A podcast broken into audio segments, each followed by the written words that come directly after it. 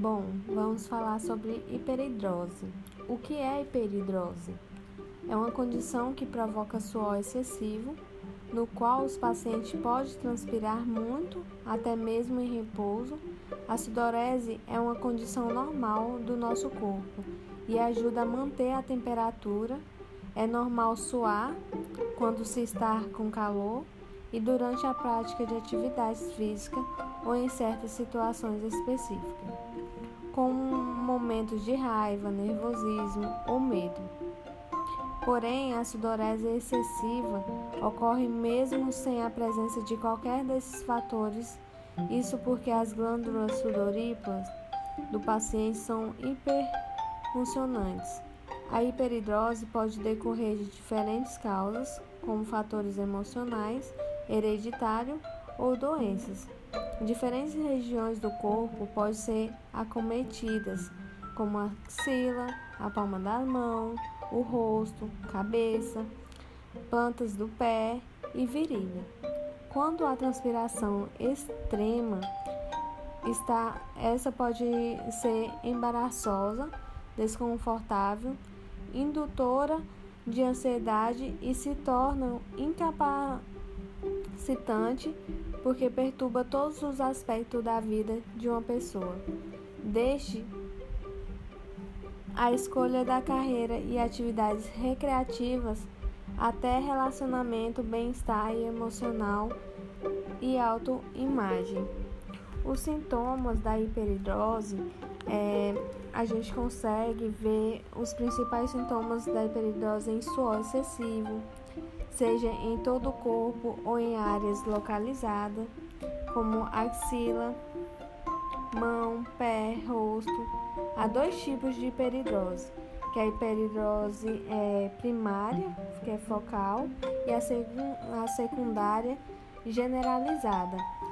A hiperidrose primária focal aparece na infância ou adolescência, geralmente nas mãos, pé, axila, cabeça ou rosto.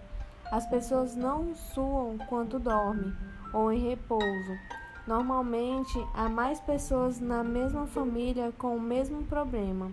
Ela afeta de 2% a 3% da população.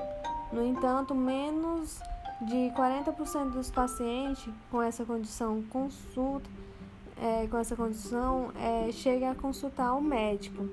E já a hiperidrose secundária generalizada, ela causa por uma condição médica ou pela efeito colateral de uma medicação ou o contrário da, do focal primário.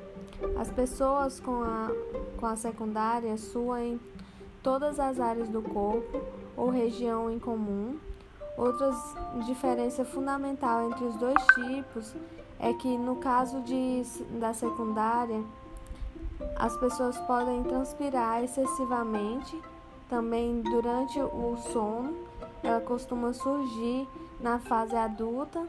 Há dois testes que, para descobrir a área específica da hiperidrose, que é o teste de amidoiodo e que consiste em aplicar na solução do iodo na área suada e após a secagem, e o âmido de aspergicos que é sobre a, a zona. A combinação do âmido e do iodo com suor na região resu resulta na cor azul escura. O outro método é o papel de teste, que é um papel especial, é colocado sobre a área afetada para observar o suor e depois é pesado. Quanto mais, mais peso apresenta, mais suor se acumula. E o tratamento é, é preciso determinar a causa da condição diagnosticada. Algumas doenças ou uso de medicamento, no caso da hiperidrose primária, existem alguns tratamentos disponíveis como os que seguem, que é antitranspirante, que é a sudorese excessiva, que pode ser controlada com fortes antitranspirantes é, com medicamentos, que é drogas anticoagulantes, que ajuda a impedir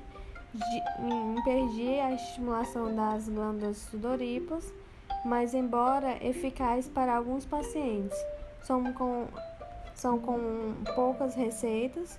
Os, os efeitos colaterais incluem boca seca, tontura, problema com micção, o, o beta-bloqueadores e o benzodiazepínicos podem ajudar a reduzir a transpiração relacionada ao estresse.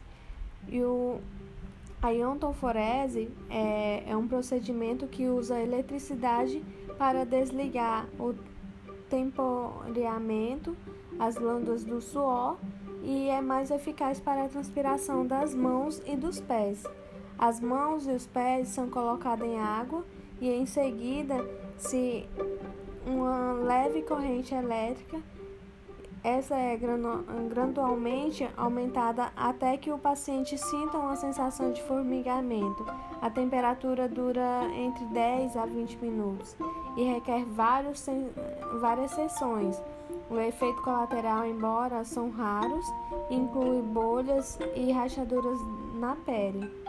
E a toxina bo botulínica tipo A é a toxina botulínica purificada, que pode ser injetada na axila, nas mãos ou no pé para bloquear o temporeamento e a sudorese, sendo o seu principal inconveniente a dor da aplicação. E